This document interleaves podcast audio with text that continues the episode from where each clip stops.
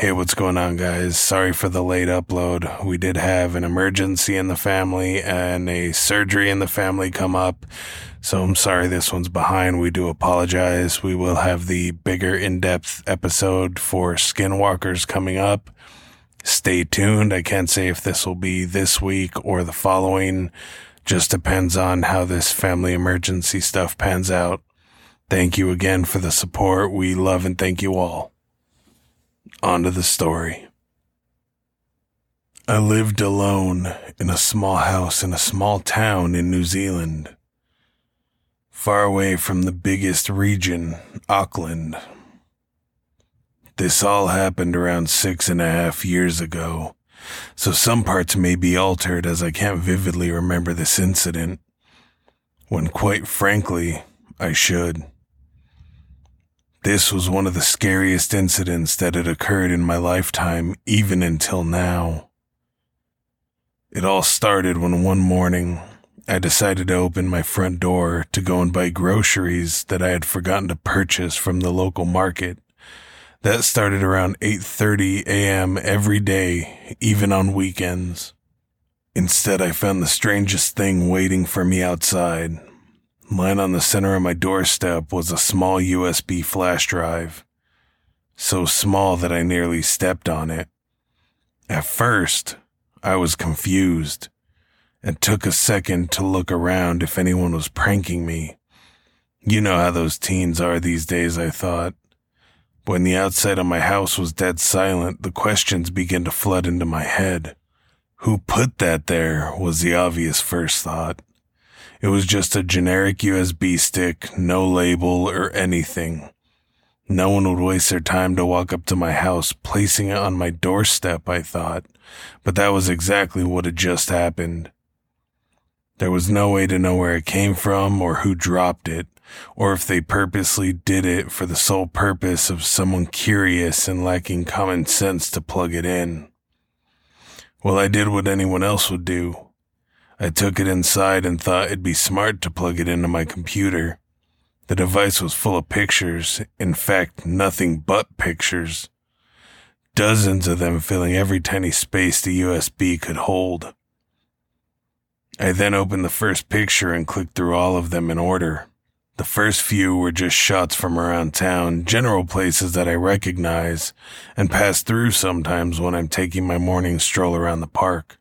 The fourth image was taken in our town's busiest street. In the image, the street was full of people, but there was somebody in it that caught my attention immediately. Me. The image showed me in amongst the crowd, just minding my own business, buying groceries for my barbecue a day ago. Well, at first I thought, this was a small town. Was it just a coincidence that I was in the picture? The fifth image had been taken on the same day. Again, it was taken in our town. Again, I was in it. The photographer was closer to me this time, a little too close, I thought. Whoever had taken these pictures of me, I hadn't noticed them at all at that time. Next came several more pictures of me in various locations around town, then something more chilling a photo of a house my house. It was nighttime in that image, and the living room light was on. I clicked through the next image. It was another image of my house, this time taken even closer. Through the living room window, you could see me sitting on the couch on my phone.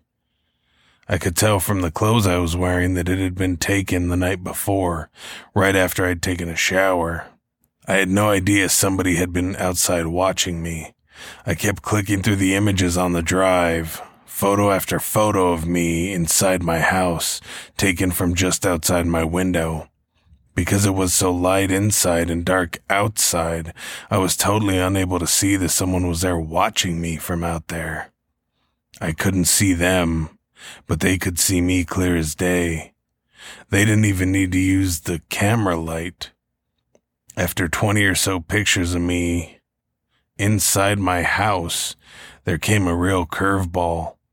An image taken from inside my hallway.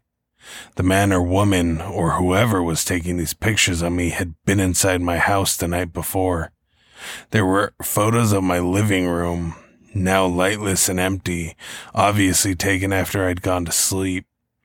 Photos of my kitchen, of my dining area, my stairwell, and several taken as the unknown figure ascended my stairs towards where I was sleeping. My brain started to run wild with thoughts about who had been following me. Had I wronged someone in the past? Said something wrong to some guy? Was this just some weirdo who decided to target me? Were they armed when they came to pay me a visit? Whatever the case, somebody had come inside my house at night and taken pictures of all my rooms, including my bedroom. The second to last picture was of me, fast asleep in bed, totally oblivious to the person in my home. The final image was just a handwritten note framed in close up. The message simply read, Never hide a spare key under your doormat. I have since moved houses.